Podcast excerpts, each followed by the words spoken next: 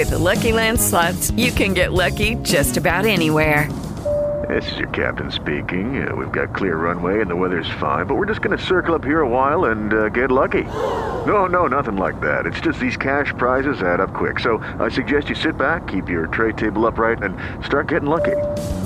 Play for free at LuckyLandSlots.com. Are you feeling lucky? No purchase necessary. Void where prohibited by law. 18+ terms and conditions apply. See website for details. Canale YouTube di Luigi Gaudio.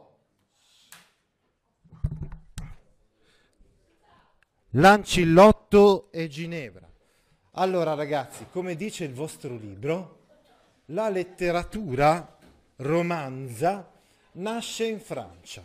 Che cos'è la letteratura romanza? Stupendo, chiaro, stop adesso, basta.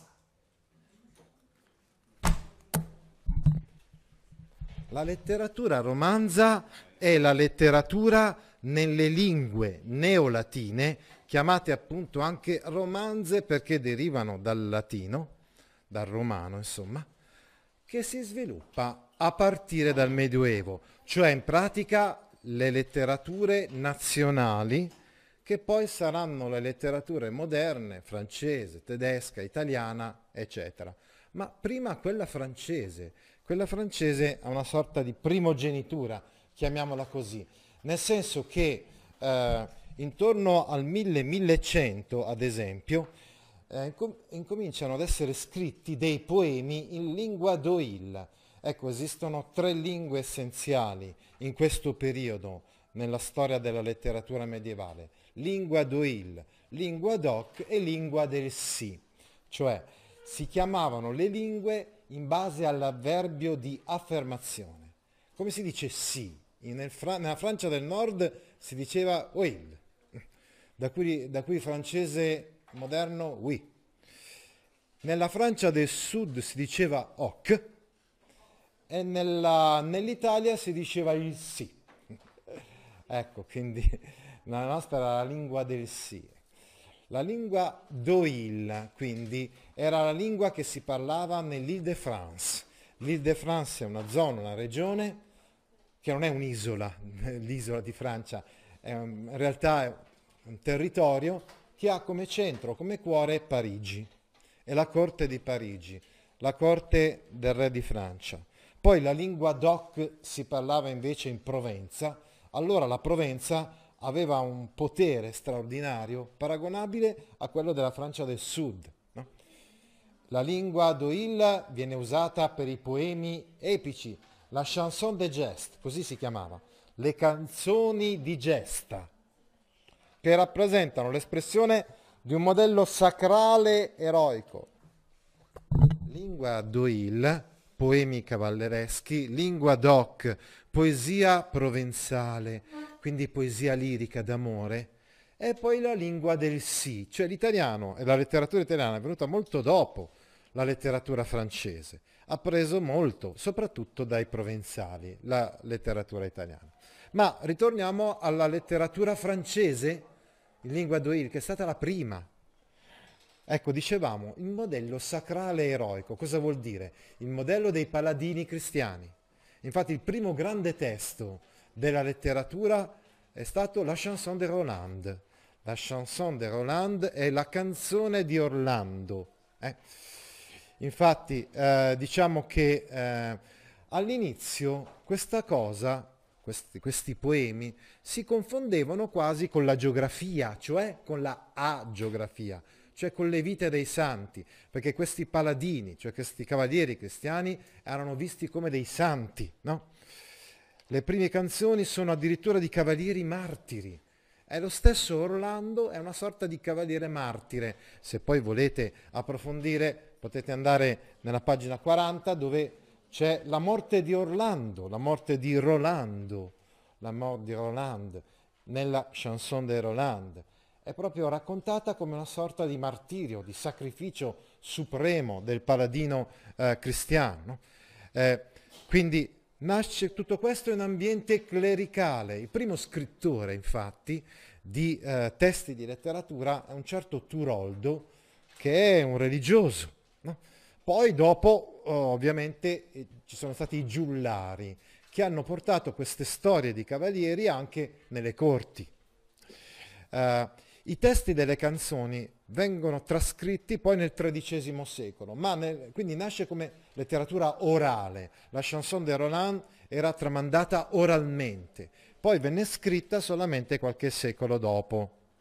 Beh, le canzoni di gesta, chanson de geste, sono composte da lasse.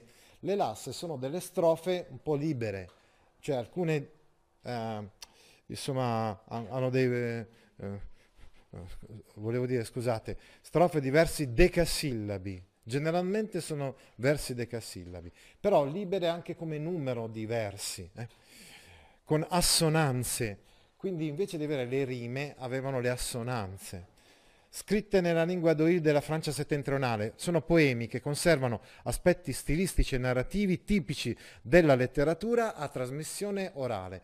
La letteratura riprende un po' così come era nata la letteratura greca, vi ricordate, con la poesia epica, quindi lo stile formulare, quindi gli aedi, i cantori. Ecco, la stessa cosa avviene nel Medioevo. Nasce come letteratura tramandata oralmente, le chansons, le canzoni che loro appunto cantavano, appunto poi in genere, soprattutto nella corte del re di Francia, ma non solo.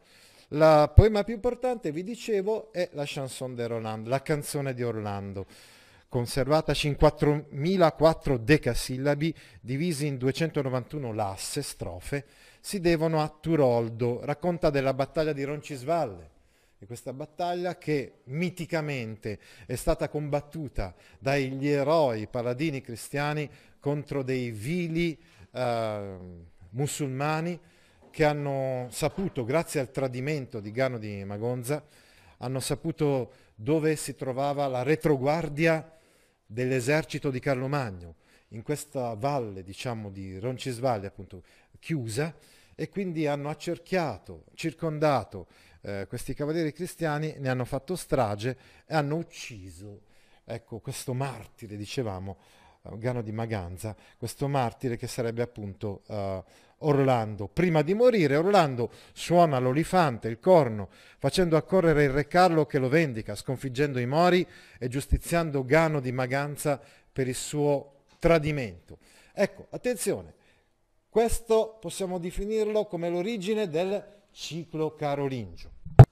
Questo, il cosiddetto ciclo carolingio, quindi, è un ciclo di avventure epiche, cavalleresche, che hanno come cuore la corte di Carlo Magno e quindi i paladini cristiani, che combattono contro i Mori, che combattono contro i musulmani, quindi che combattono per difendere la fede, no? Insomma...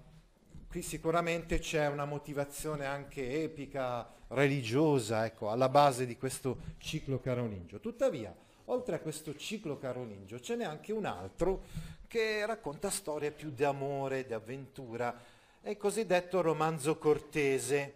Ecco, fa parte del, diciamo, del ciclo epico cavalleresco di carattere religioso medievale anche il Cantar del mio Cid, che però è in lingua spagnola e viene scritto comunque dopo, no? Invece, dicevamo, volevamo parlare dei romanzi d'amore e d'avventura, quindi dei romanzi cortesi. Ecco, stavamo già parlando prima dei giullari, che poi cominciano a raccontare queste storie di cavalieri, no? Nelle corti.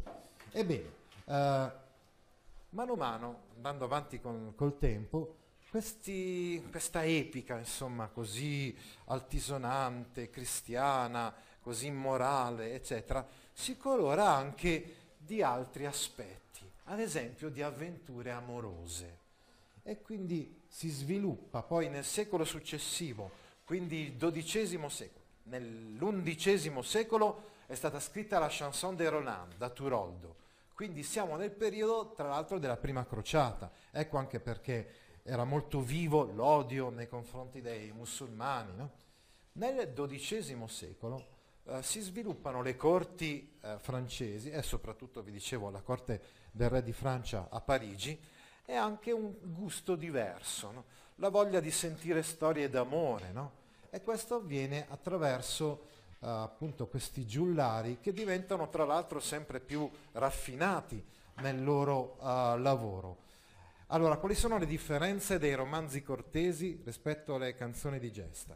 I romanzi cortesi effettuano una mescolanza fra il tema avventuroso e quello guerresco, il tema dell'amore per la dama e il tema del cavaliere. Continuano a essere protagonisti di questi romanzi comunque i cavalieri, no? Solo che non sono più generalmente i cavalieri della corte di Carlo Magno, ma sono i cavalieri della corte di Re Artù.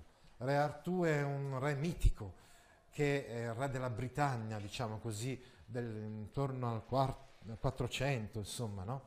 È chiaro che il tempo che è passato, da quei fatti storici che hanno portato alla caduta dell'impero romano, ad esempio, in Britannia, e all'arrivo poi appunto degli Angli e dei Sassoni, è un periodo storico lontano che può essere mitizzato, no? E quindi si creano dei miti, dei racconti mitici rispetto su questa corte del re di Britannia, no?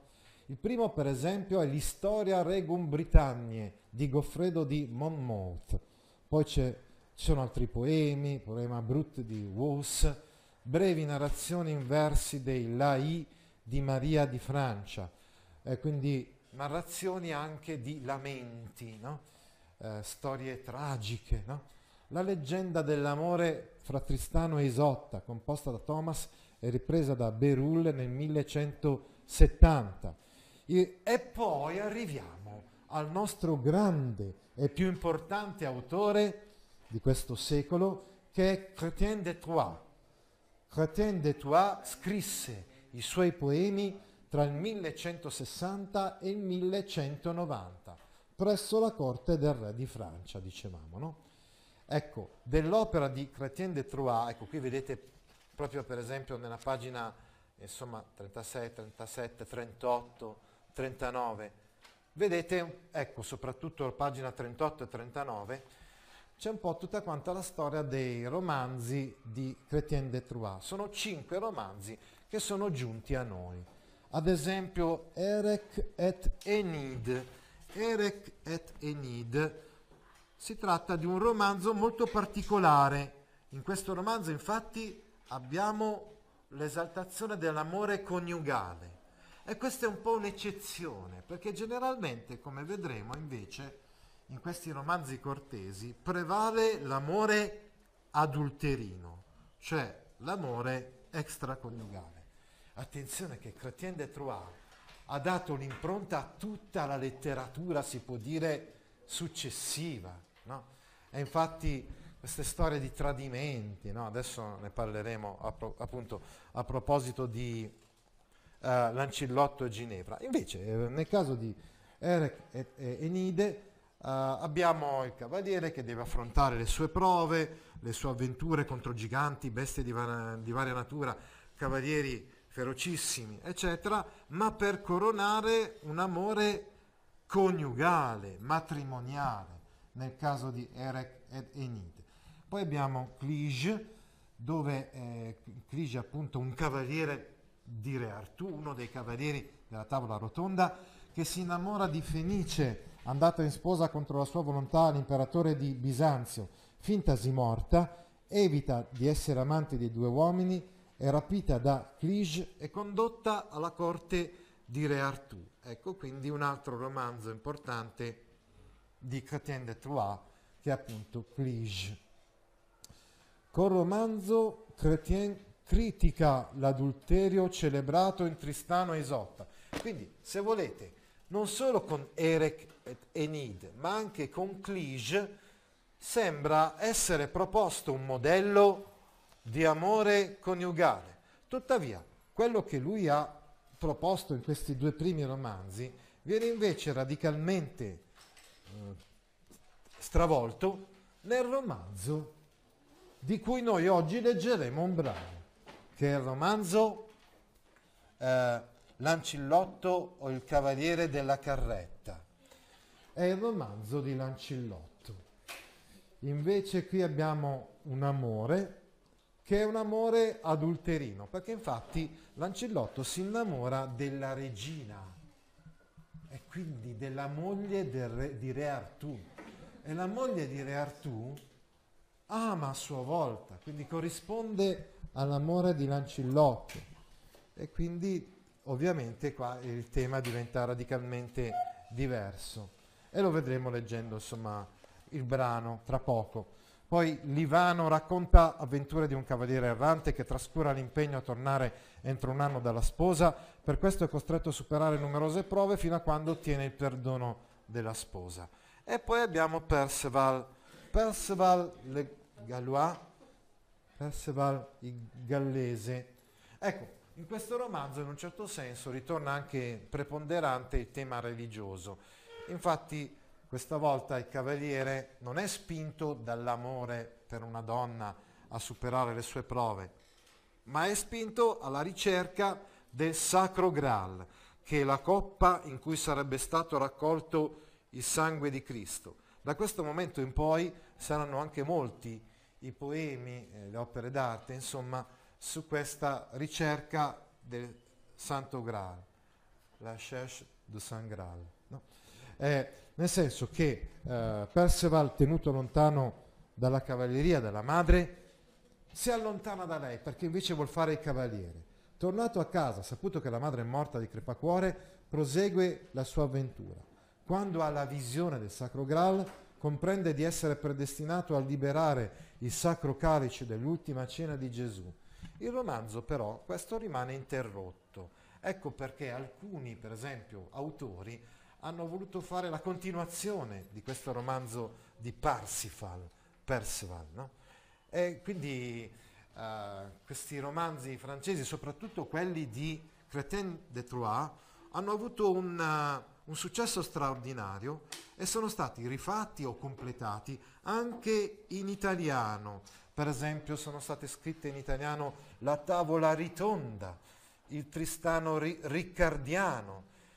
Insomma, il nuovo pubblico borghese, perché all'inizio questi romanzi sono stati fatti per la corte del re di Francia, vi ricordate? Il nuovo pubblico borghese comunque ama e apprezza molto questo tipo di, insomma, di storia, no?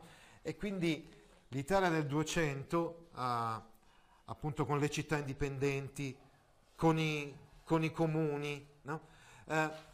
Vuole però appropriarsi di quei valori cortesi presenti in questi poemi, i valori dei cavalieri, no?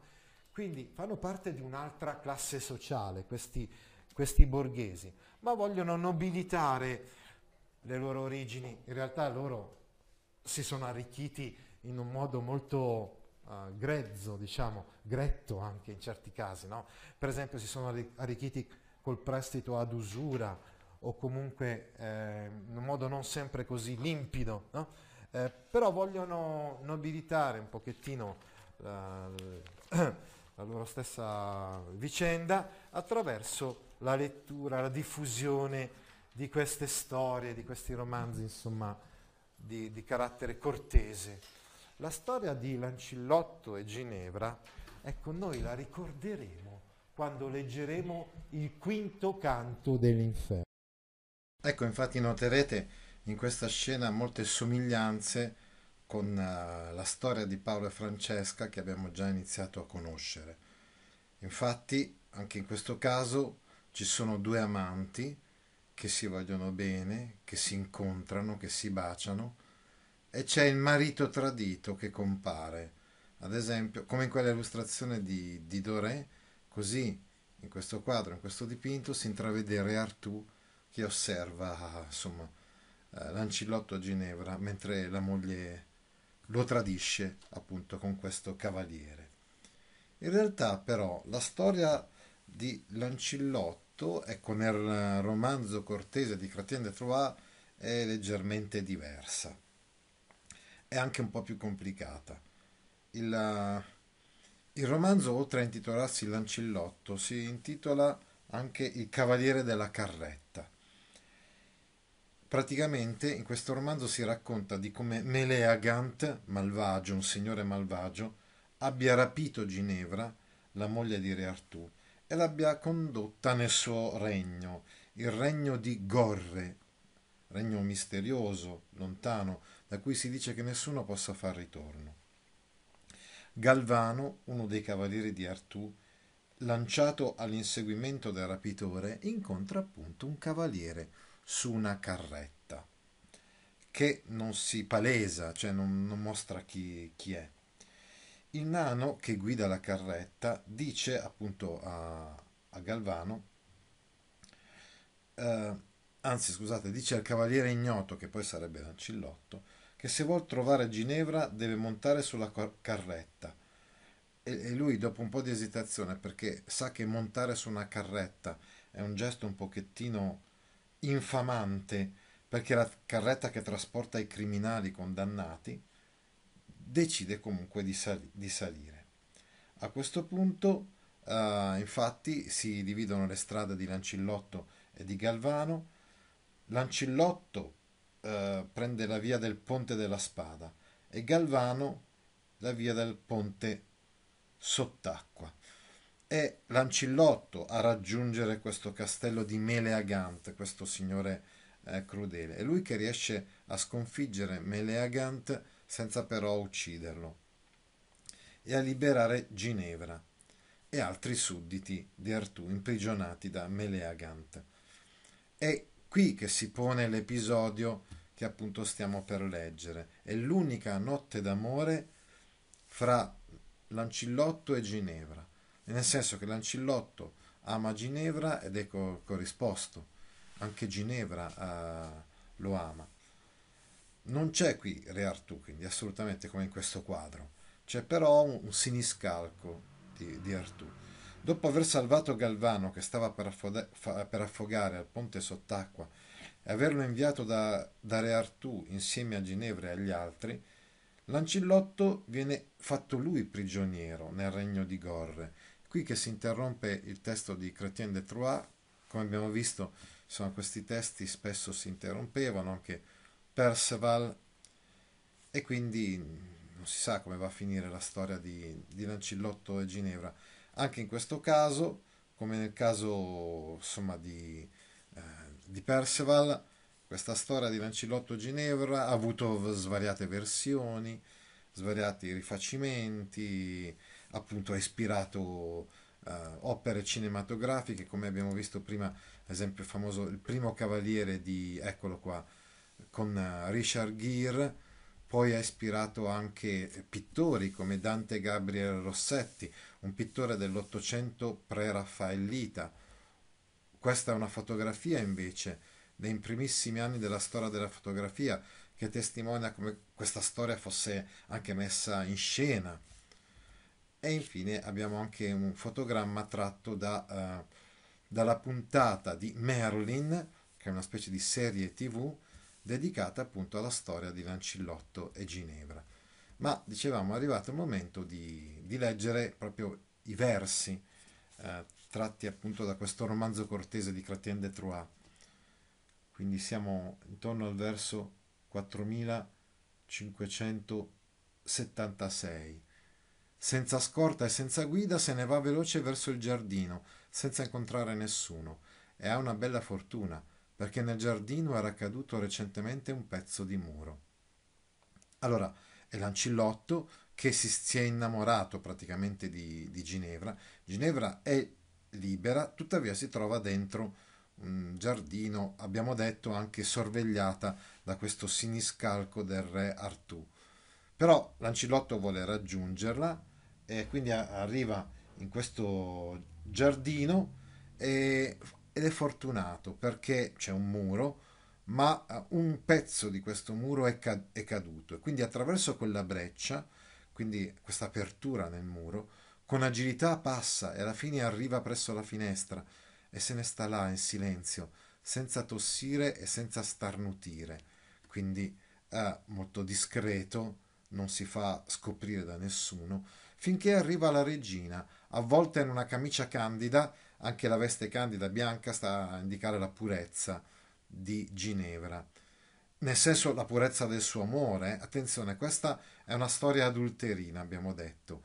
La storia della letteratura ha poi preso decisamente questa strada. Cioè l'amore vero, l'amore passionale, è l'amore generalmente adulterino, extraconiugale, spesso tragico, come nel caso di Tristano e Isotta, piuttosto che, insomma, abbiamo visto di Paolo e Francesca, o comunque ostacolato. E quindi l'amore coniugale è un po' l'eccezione, dicevamo prima parlando di Erec et Enide o di Clige, e non è la regola. Ecco, poi dice, non aveva sopra né tunica né cotta. La cotta, lo sappiamo benissimo, è un indumento che usavano anche i soldati, no? Quindi non solo femminile, ma anche maschile.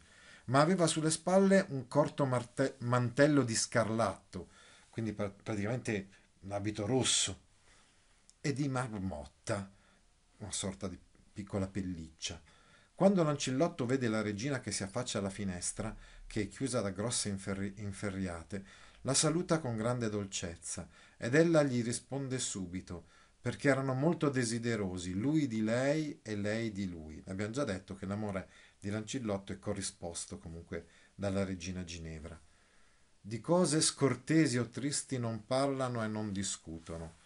Ecco, proprio in quegli anni verrà codificato da Andrea Cappellano nel trattato De Amore questo amore cortese, questo amore profondo, insomma, passionale, come sedurre una donna. Ed è chiaro quindi che questi cavalieri, queste donne, non possono parlare fra di loro di cose scortesi o tristi.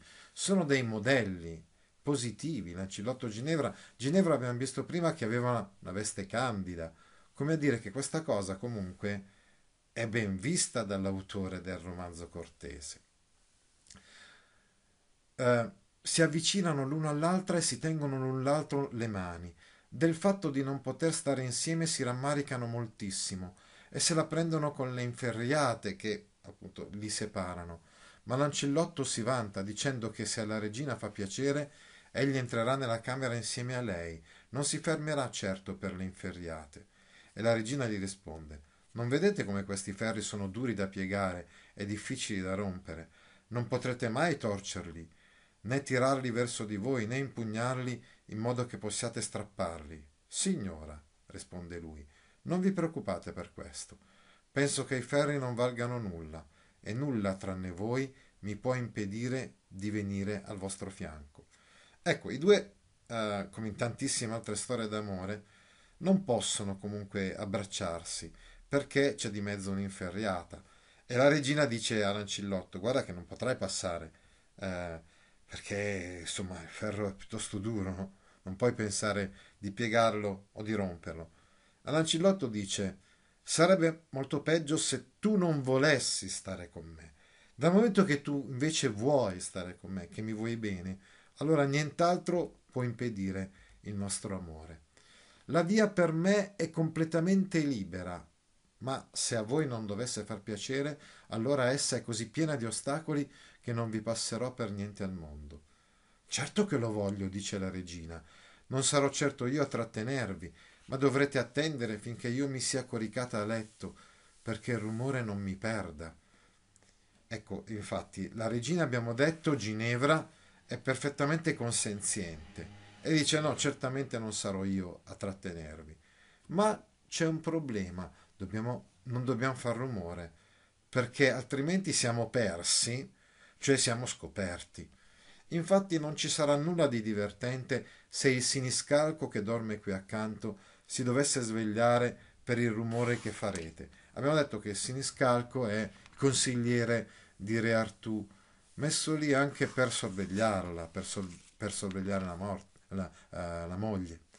Per questo è bene che io me ne vada, perché quella non penserà a nulla di buono se mi vede stare qui. Signora, dice lui, andate dunque, ma non dovete affatto temere che io faccia rumore. Penso di togliere i ferri così facilmente da non faticare per nulla, e quello non si sveglierà. Ecco, il cavaliere, spinto da questo desiderio di amore, non ha paura, non è fermato da queste inferriate, anzi, e promette a Ginevra di non far rumore. Detto questo, la regina se ne va. Lancillotto si prepara e si appresta a scassinare la finestra. si aggrappa ai ferri, scuote e tira, tanto che presto li piega e li tira fuori dalle loro sedi. E qui c'è una sorta di iperbole, addirittura. Abbiamo già visto che quello che aveva promesso effettivamente lui riesce a mantenerlo, cioè riesce a piegare addirittura queste inferriate senza fare neanche rumore, ma i ferri sono taglienti, tanto che lui si ferisce fino ai nervi la prima falange del dito mignolo e di un altro dito si trancia completamente la prima falange. E quindi comunque lui è ferito da questo tentativo, insomma, di piegare l'inferriata, di entrare, da scassinare la finestra. Ma del sangue che sgocciola egli non si accorge, ma è talmente preso dal desiderio di vedere la donna che lui non si accorge nemmeno di essersi tagliato delle dita, nemmeno della ferita, perché è tutto concentrato in altro. È concentrato appunto nell'amore per nel piacere, insomma, che lo spinge ad andare il più presto possibile da Ginevra. La finestra non è bassa, ma Lancillotto l'attraversa velocemente con grande agilità. Vede Cheo, sarà questo siniscalco, che dorme nel suo letto e si dirige verso la regina. La adora e si inchina davanti a lei, perché per lui è più sacra di qualsiasi reliquia. Ecco, qua non vi ho fatto vedere delle immagini in cui si vede proprio Lancillotto che si inginocchia davanti alla regina. Questo è una sorta di adorazione, un prostrarsi, insomma, davanti alla domina. Donna deriva da domina, signora del cuore dell'uomo. E anche questo è una specie di topos letterario che vedremo molto frequente, ad esempio nella poesia provenzale, questo adorare la donna, questo inginocchiarsi davanti a lei, mostrarle riverenza. La regina stende le braccia verso di lui e lo abbraccia, lo avvince strettamente al suo petto e lo tira nel letto vicino a lei e gli fa la migliore accoglienza che è in grado di fargli. Ecco, l'abbiamo già detto, Ginevra è contenta che lui sia riuscito ad arrivare anche senza far rumore e senza svegliare il guardiano. L'amore e il cuore la fanno agire, l'impulso ad accoglierlo le viene da amore. Si giustifica così l'adulterio, il tradimento del marito Re Artù è dovuto a una forza irresistibile, alla forza di amore. E se lei prova un grande amore verso di lui, lui prova per lei un amore 100.000 volte maggiore. Quindi se lei lo ama, abbiamo già visto che Lancillotto ama ancora di più lei e l'ha dimostrato, insomma, abbiamo visto anche prima con quello che è riuscito a fare per raggiungerla. Amore lavorò male in tutti gli altri cuori a paragone di ciò che fece con quello di Lancillotto. Attenzione, questa volta amore è con la maiuscola. Anche questa è una cosa che ritroveremo nei poeti provenzali, siciliani, stilnovisti, eccetera. C'è la personificazione di amore. Amore è proprio anche una sorta di divinità pagana, no? Resuscitata, insomma, in questa letteratura cavalleresca. E amore quindi vuol fare innamorare tutti quanti, ma a quanto pare con gli altri non è stato così efficace come con Lancillotto. In Lancillotto, amore si riscattò del tutto e arrivò a tale perfezione che in tutti gli altri cuori al confronto si dimostrò meschino. Altra iperbole, cioè l'amore è riuscito a riempire, insomma, il cuore di Lancillotto di sentimento più di qualsiasi altro e ha perfino fallito con tutti gli altri amanti. Ora Lancillotto ha tutto ciò che vuole, perché la regina richiede di buon grado la sua compagnia e il suo piacere. Lui tiene lei tra le sue braccia e lei tiene lui tra le sue. Il gioco dei baci e degli abbracci è così dolcemente piacevole che raggiungono senza menzogna una gioia piena di meraviglia, così completa che una gioia paragonabile non fu mai fino ad oggi né udita né conosciuta. È la notte d'amore. Siamo nel colmo della notte d'amore fra Lancillotto e Ginevra nel colmo del sentimento, della meraviglia. È una esperienza talmente forte che non si potrà più ripetere in tutta quanta la vita di Lancillotto e di Ginevra. Ci sarà solo questa notte d'amore.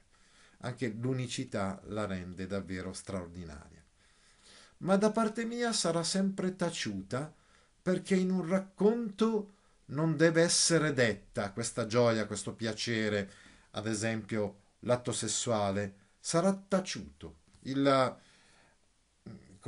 cantore medievale di sicuro non è esplicito, non spiega per filo e per segno l'atto d'amore, si ferma prima che l'atto sessuale si compia, si ferma a descrivere tutto ciò che lo precede. Fra le loro gioie la più deliziosa e la più dolce fu quella che il racconto tace e nasconde. È la gioia più profonda, la gioia più dolce è quella che io non posso raccontare, che taccio. Molta gioia, molto piacere prova Lancillotto tutta quella notte, ma giunge il giorno e molto gli pesa quando si alza dal fianco della sua amica. È molto dispiaciuto perché è finita questa notte d'amore stupenda. Quando si alza è davvero come un martire. Ecco, l'accostamento fra il cavaliere e il martire l'abbiamo già visto sin dalla Chanson de Roland, la canzone di Rolando. La morte di Orlando a Roncisvalle ne fa una sorta di martire. Il sacrificio della sua vita è puro, è cristiano, ma quello è un paladino cristiano che combatte solo ed esclusivamente per la fede nell'epica del ciclo carolingio. Invece in questo ciclo bretone ci si dà da fare per l'amore, no? E in questo senso comunque si può essere martiri, se vogliamo, anche in questa dimensione. Quasi un sacrilegio per usare questa parola, la parola martire, mutuata appunto, dicevamo, dal linguaggio religioso. È martire per la sofferenza, per la separazione dall'amata. Questo è paragonato a un martirio. Tanto gli pesa la separazione, egli soffre un grande tormento, il suo cuore ritorna sempre dove la regina rimane, egli non ha il potere di trattenerlo con sé, perché la regina gli piace tanto che non ha voglia di abbandonarla. Ecco il dolore e la sofferenza, perché invece è costretto ad abbandonarla. Il corpo si allontana, il cuore rimane lì, con l'anima, con il pensiero. Lancillotto è sempre con il pensiero rivolto a quella notte, a quel momento d'amore appunto di cui è goduto in quest'unica notte nella sua vita. Lancillotto se ne torna verso la finestra da dove è entrato, ma lascia tanto sangue che le lenzuola sono macchiate e tinte del sangue che uscì dalle sue dita. L'abbiamo spiegato prima che appunto per scassinare la finestra si è rotto delle dita. Lancillotto se ne va disperato, sospirando e piangendo. Non sono stati presi accordi per un altro incontro. Sono talmente presi, no, da quella situazione che non hanno pensato nemmeno a come rincontrarsi un'altra volta. E infatti questo l'abbiamo già anticipato, sarà l'unico incontro. Se ne rammarica, ma non può che essere così del resto. Uscendo passa dalla finestra a malincuore, che vuol dire quindi lasciare la stanza di Ginevra, mentre con grande piacere passò invece per entrare quando c'era entrato.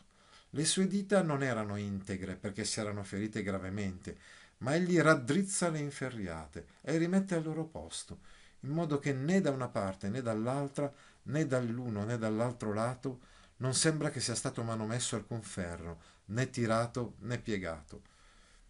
Sa che deve lasciare tutto come prima, perché non ci siano, se possibile, segni, indizi della notte d'amore che c'è stata. Al momento di andarsene si inginocchia verso la camera e si comporta come se si trovasse davanti a un altare. L'abbiamo visto, si moltiplicano questi gesti o queste espressioni di carattere religioso. È frequente il richiamo alla sfera religiosa, la contaminazione, diciamo così, di quella che è una storia d'amore, con termini, con il lessico, con azioni, eccetera, di carattere strettamente religioso, come se lui si trovasse davanti all'altare. Poi se ne va con grande angoscia, non incontra nessuno che lo riconosca e alla fine è tornato nel proprio alloggio.